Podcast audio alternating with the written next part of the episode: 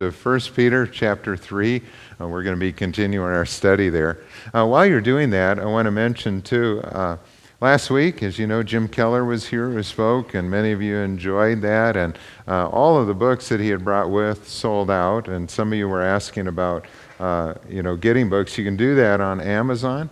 And I was also told this morning you can actually download it on a Kindle too for just 99 cents uh, The Upside Down Marriage. So you can either order the book or download it on Kindle if you'd like to do some additional reading on that.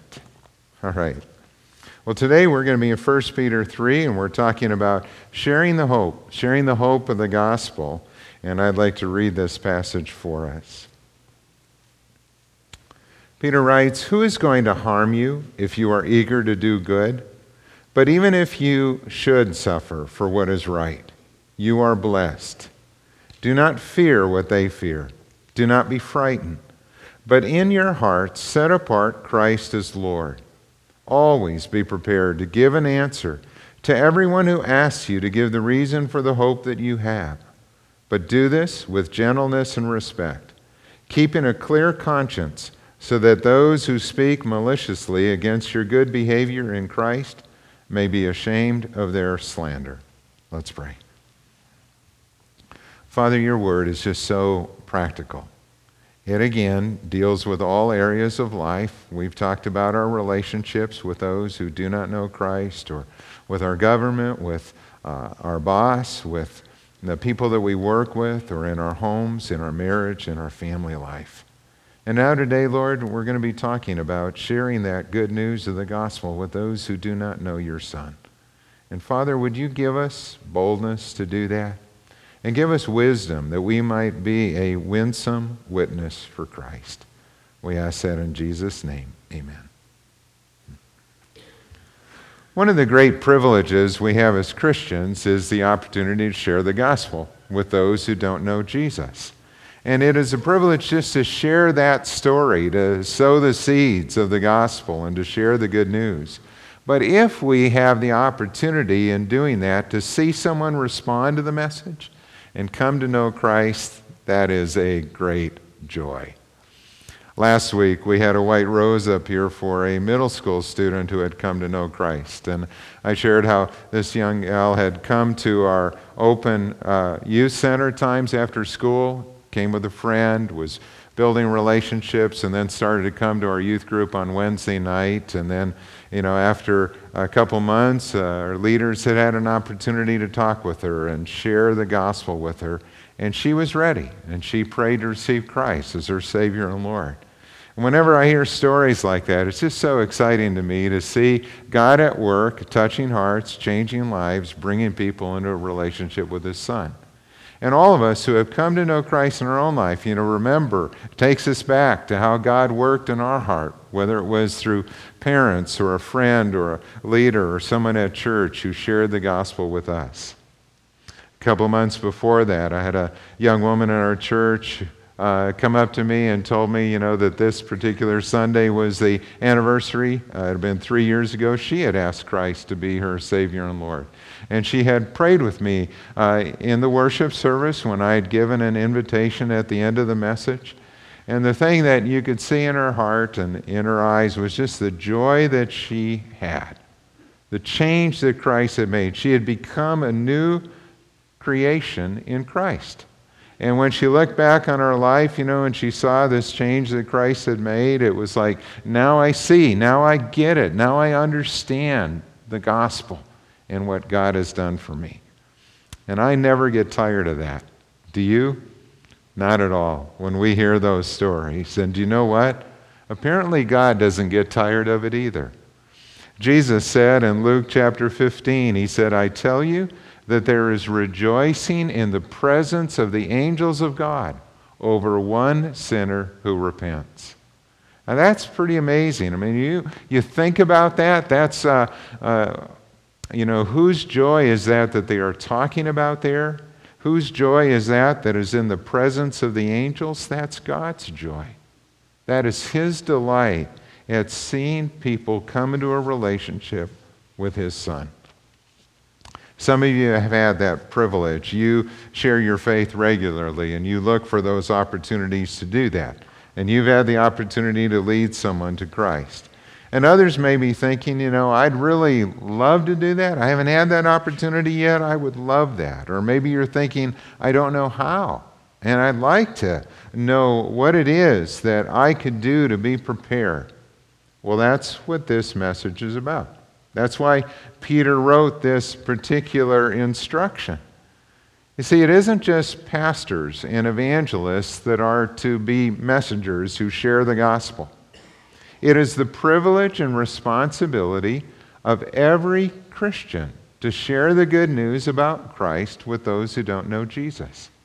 It is our privilege. We go as an ambassador of the King of Kings. I mean, we are sent out as messengers to bear witness to what He's done in our life, to His love for us, and to what He can do in the lives of all who come to Him.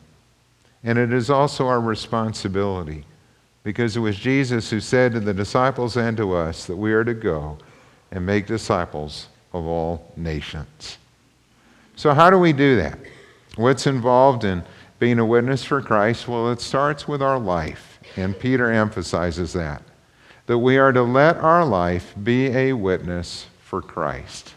Let your life be a witness for Christ. In verse, verses 13 and following, you know, he says, Who is going to harm you if you are eager to do good? But even if you should suffer for what is right, you are blessed. Don't fear what they fear, don't be frightened. But in your heart, set apart Christ as Lord. Here are these simple instructions to do good, to live for Christ, and to do what is right. I mean, he's talking about those things all the way through his letter. You know, regardless of the work situation you find yourself in, regardless of maybe neighbors who are wondering and questioning, what is this Jesus thing? What is it that you are doing and following him? I want you to live for Christ. I want you to do what's right. And do you know what he says? If you do that, the likelihood of you suffering is very small. Who is going to harm you if you are eager to do good? Most people will enjoy that, appreciate that about your witness and your character. And so, again, here are these believers living uh, in what would be modern day Turkey, but they are under Roman rule. Nero is the emperor at that time. There's suspicion of Christians by neighbors and friends and others who are looking at their situation. And what should we do, Peter? They're asking. And Peter comes back with these simple instructions to live for Christ, to be honest, to be hardworking to be a good friend or neighbor, to be respectful to your boss, to be kind, and to love one another. Let your light shine before men. And if you do that, again, the likelihood of you suffering and being persecuted is small, but even if you should suffer, then continue to do what is right because you will be blessed. Jesus himself said that in his Sermon on the Mount when he said that great is your reward in heaven when you live for him. Don't fear what they fear. Don't fear what the world fears. Don't be frightened. Instead, fear God, not man. And when he says, in your heart, set apart Christ as Lord, he's making a, a, specific instruction there for these believers to acknowledge Christ as your Savior and Lord. Normally, when we hear those words set apart, um, it's the word sanctify, or generally it means to make holy. And you know, you read that and you go, well, how are we supposed to make Christ holy? That doesn't seem right. That's not the normal use of the word. Instead, what he is saying is that we are to acknowledge Christ as holy. We are to acknowledge Him as Lord over everything in our life. Make that inner commitment in your heart that you will live for Christ and honor Him as Lord, regardless of what the world around you does. Now, that's the essence of what it means to follow Christ. We have come to believe that He is Savior and Lord. We've come to believe that there is salvation in no one else and that people need to know Jesus. And so now he is saying, I want you to give your highest loyalty to Christ, and I want you to live for him regardless of what the world does.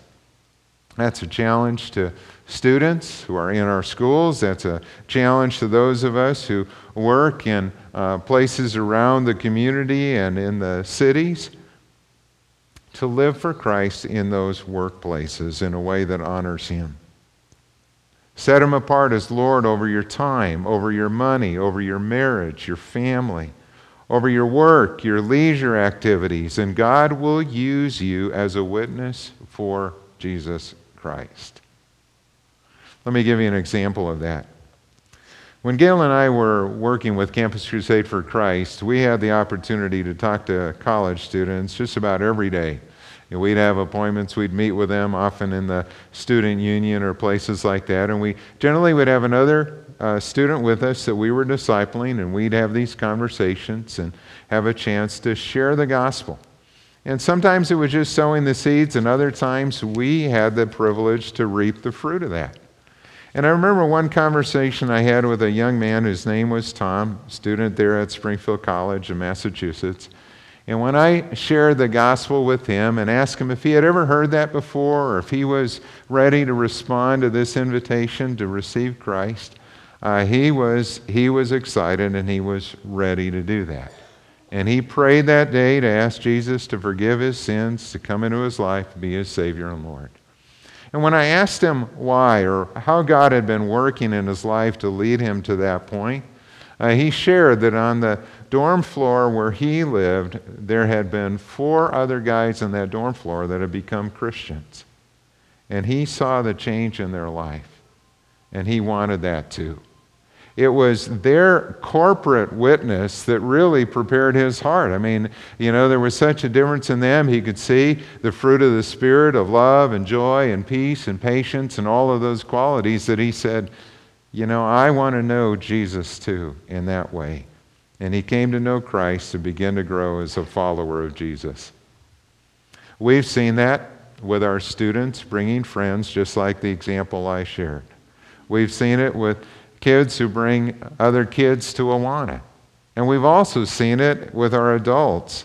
Uh, it's been fun, you know, at the men's retreat. There are times when men have invited another guy to come along who's just, you know, uh, not sure of his relationship with God, or maybe they're seeking, and they come and they hang around a bunch of men from our church for a few days, and, and it just is a powerful witness for Christ.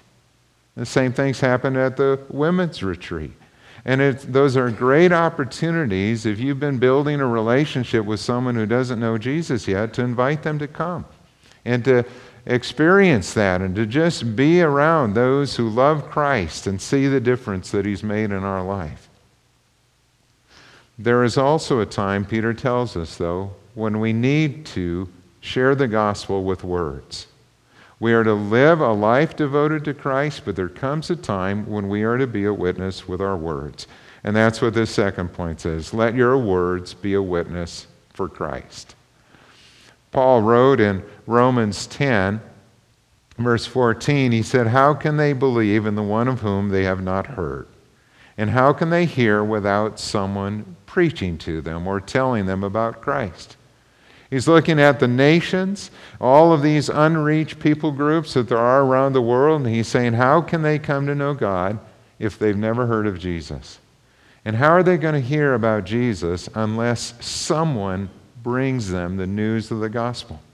That's what's so exciting when God is raising up from our church people like Nathan and Christina to go to Panama with Reach Global. Or when you think of Blake and Melody feeling called now to Indonesia to go and to bring the good news to people who have not heard about Jesus before. There comes a time when we need to use words. And so Peter writes that we are to always be prepared to give an answer for the hope that we have. That word answer in Greek is the word apologia, and it means defense. Apologetics comes from that, and apologetics is our defense of the faith or our defense of the gospel. And uh, Peter's instruction here could apply to the courtroom. You know, if these guys were being brought in before the authorities to testify, just like Peter and John were before the Sanhedrin, He's saying, Don't worry about it. God is going to be with you. He's going to give you the words to say, but be prepared in your heart to do that. And in the same way, it could be just, uh, excuse me, it could be just a friend who is asking you a question about your life and the change that they see. And we should always be ready to give an answer for the hope that we have in Christ. You know, when I think about that verse, it is kind of interesting that the way Peter writes it, it's, he says, you know, when someone asks you to give the reason for the hope that you have, then be ready. Now, that doesn't happen very often, does it? I mean, have you had that happen in your life where someone has looked at your life and then asked you, you know, why the difference? What's the change there? It really um, should encourage us to live lives that are distinctly Christian so that people can see the difference in us, so that we're not just like the world around us, but we are living in such a way that people see that difference. And a difference not in a way that's weird, but in a way that is good, a way that's attractive to the world with those qualities of peace and joy and love and patience and kindness. You know, the first time that happened to me was back when I was in college. I was living in a dorm. We were in a suite. I had three roommates uh, in that suite, and uh, the four of us were, were there. Two of the guys I had actually led to Christ, and these were guys that I was discipling in a small group. And during the course of my junior year, one of the guys needed to move out. He was going to be doing his student teaching. And so he needed to move out. There was going to be an opening in our suite. And we were praying about that. We just said, Lord, you know, why don't you bring in here whoever you want. We didn't have a specific request or somebody that was going to move in. We just said, God, you know, we just trust you and bring in the person that you would want to have in this situation. And so God brought into our suite a, a young guy named Chuck, and Chuck was from Argyle, Minnesota, about eight miles from where I had grown up. And we had actually met once who really didn't know each other very well, but we had met once. And he moved in and we became friends. Uh, we started doing things together, you know, we were just having a good time uh, there and uh, both uh, going to classes. Sometimes those paths crossed, and other times it was just doing fun activities on campus. And we were living for Christ. We weren't sharing the gospel. We weren't being pushy or doing anything like that. We just were letting our life shine. And after about two months, three months in that situation, Chuck came to me one day. No one else was in the suite. And he came up to me and he said, Rick, he goes, What gives? What gives? There's something different about you guys. And what is it?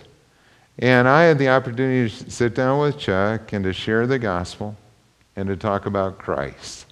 That the difference was that Jesus Christ had changed our life. And there was a hope that we had, and there was a direction that we had, there was a peace that we had, all because of Jesus, who had forgiven our sins and we had surrendered our life to Him. And when I shared the gospel with Chuck that day, you know, he was just so open. And he wanted to know Jesus in that kind of personal relationship too, and he prayed to receive Christ as his Savior and Lord. And it has been a real joy to see how God has continued to work in his life through the years. When you look back on that and you think about those opportunities that God gives us, if someone asked you to give an answer for the hope that you had, would you be ready? I want you to think about these questions. I mean, if someone were to ask you why you are a Christian, what would you say? What would you say to them? What answer would you give? Or if they asked you why you believe the Bible is true, how would you answer that? Or if they wanted to know Christ as their Savior and Lord, what would you tell them? What does somebody need to know to place their trust in Christ as their Savior? And those are good questions to think about. They're the kind of questions we should be able to answer. And, you know, if you struggle with any of those, that's why we offer classes like the Truth Project to help you to understand a Christian worldview or to be grounded in terms of your faith. It's why we have classes like Christianity Explored or Discipleship Explored that can help get you into the Word and understand what the gospel is all about. And there are different ways that you can share that good news. It can be as simple as John 3:16. For God so loved the world that he gave his one and only son that whoever believes in him should not perish but have eternal life. You can share the good news of the gospel just using a simple verse and telling how it's changed your life. You can take them to the Romans road, and I've shared that before. You know these verses, Romans 3:23, that uh, all have sinned and fall short of the glory, glory of God. Romans 6:23, the wages of sin is death, but the gift of God is eternal life in Christ Jesus our Lord. Romans 5:8, that God demonstrates his own love to us in this, that while we were still sinners, Christ died for us. Or Romans 10:9 and 10, that if we confess with our mouth Jesus is Lord and believe in our heart that God raised him from the dead, we will be saved. For it is with our heart that we believe and are justified, and it's with our mouth that we confess and are saved. And you can, you can memorize those verses, you could know that, you could explain that to someone what each of those things mean. You can use your personal testimony, your story. Or you can use a gospel tract, and we have those out in the floor as well that you can take that can help you to explain the gospel clearly to someone who has a question. Those are tools that we use. You know, but the most important thing is to pray, to look for those opportunities, and to point people to Jesus. Because it's not about us, it's about Jesus. And the other thing that I think is good for us to remember is that, you know, you don't have to share it all at one time. Sometimes the opening is ripe and the person is ready to hear, and you can go through and explain the gospel very clearly. But sometimes you're just one step along the way and you're just sowing some seeds and you're just encouraging people to check it out. Maybe to get a Bible, to begin to read, to look at the Gospel of John or the Gospel of Mark. Maybe it's an invitation to come with you to church or a small group and they begin to hear and seeds are planted. And then maybe, maybe you will be the person who'll have that opportunity to pray with them as they come to that point where they are ready to receive Christ. That's our desire. That's our hope.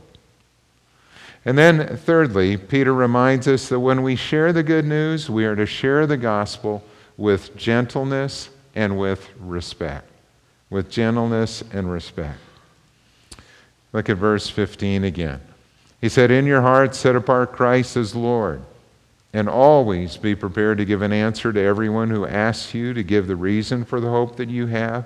But do this with gentleness and respect, keeping a clear conscience, so that those who speak maliciously against your good behavior in Christ may be ashamed of their slander. You know, he's reminding us that there are going to be some people that aren't going to understand or they're not going to be ready to hear. And they may make fun of you. They may think this is foolish what you are doing. They may slander you and accuse you of even doing wrong or of being judgmental or bigoted or all kinds of things that can be thrown out there today. And Peter says, I want you to respond with gentleness and with respect. Gentleness means that we share the gospel in meekness and humility we remember that we are sinners too. And we are just helping someone come to know Christ in the way that we have as well. Christians aren't better than anyone else, we are just forgiven. And I think it's very important that when we are sharing Christ with someone that we make sure that our attitude is right that we come across in a way that is loving and concerned and eager to share, that we really care about people, that, you know, we're not looking down on anyone. This is not uh, something that we are to do. Uh, we're not to be condescending in tone. All those kind of things don't fit with the gospel. As if the grace of God has changed our heart, then we want others to know Jesus too. If He's done this work in our life and we really get it, and we understand that people are lost without Christ, we'll want them to come to know Jesus as well. Meekness isn't weakness. We can be bold and meek. The apostles were. They stood their ground. They preached Christ. They died for what they believed in. But they spoke the good news with grace and with compassion.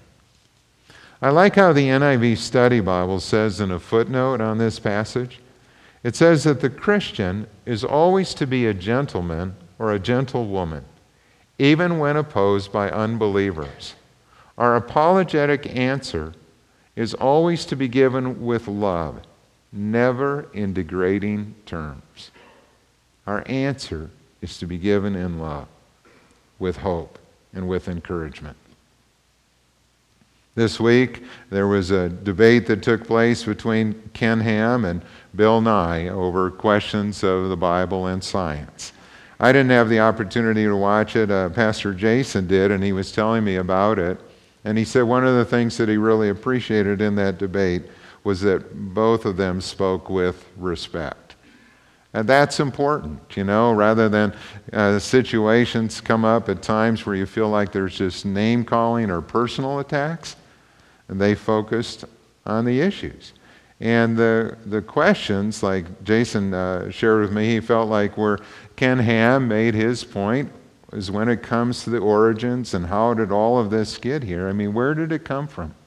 Where did matter come from the beginning? Where did, you know, our moral conscience, where did our soul come from? Where did all of these things that are part of this present world come from? And all Bill Nye could say was, we don't know.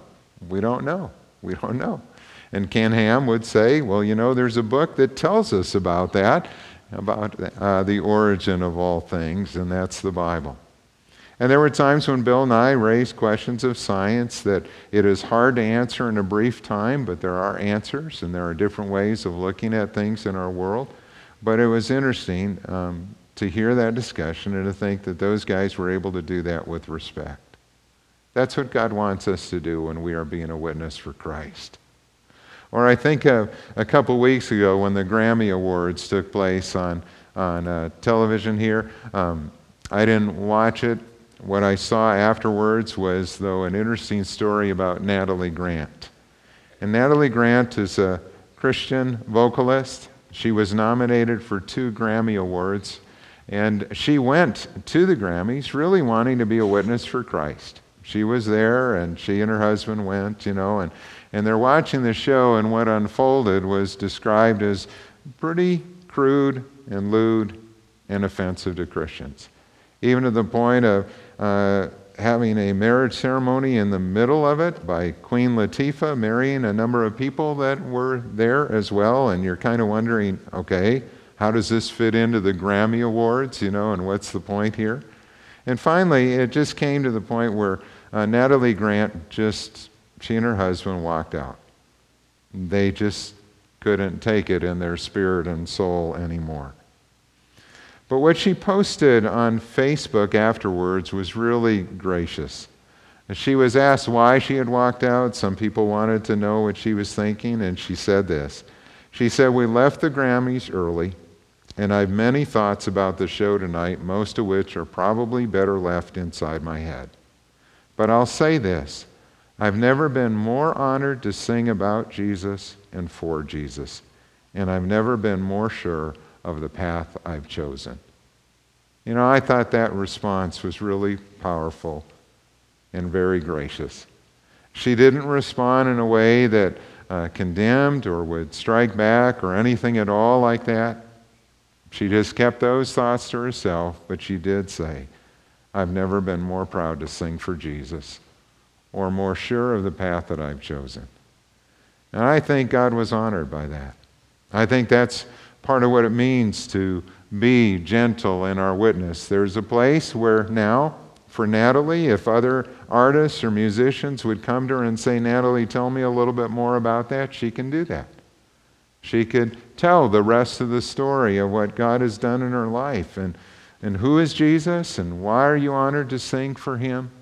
Now, let me tell you about that. You see, it's not our job to convert anyone.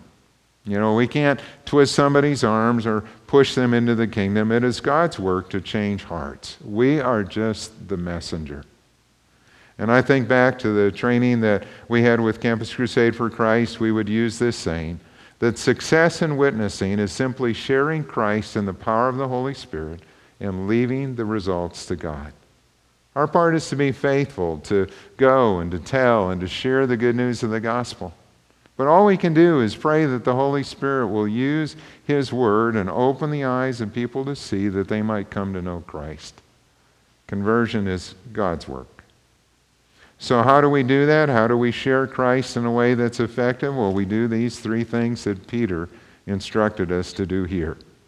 We let our life be a witness for Christ, we live in a way that honors Him. We let our words be a witness for Christ, and we make the gospel clear or plain when we have opportunity to share the good news. And thirdly, when we do that, we share the gospel with gentleness and respect, praying that God will open their hearts and bring them to Christ. So here's my encouragement for you. Would you pray about that? And look for an opportunity even this week. Maybe there's somebody that God is bringing across your path that you could build a relationship with. Or maybe you have been doing that. And pray for a time when they might ask the question or when there would be an opening in the conversation that you could tell them about Jesus and take the initiative to do that. Let's pray. Father, you've called us to be your witnesses in this world, and what you've called us to do, you will enable us to do. And so, Lord, I pray that we would be open, that our eyes would be alert to see the needs of the people around us. And sometimes there are just opportunities when we can pray with them, we can help them, we could serve, we can be a friend. And then, Lord, we pray that that day might come when we could make the gospel clear. Father, thank you for what you're doing through the people who are part of our church. And just I pray you'd continue to bless them in the workplace, empower them to live for Christ.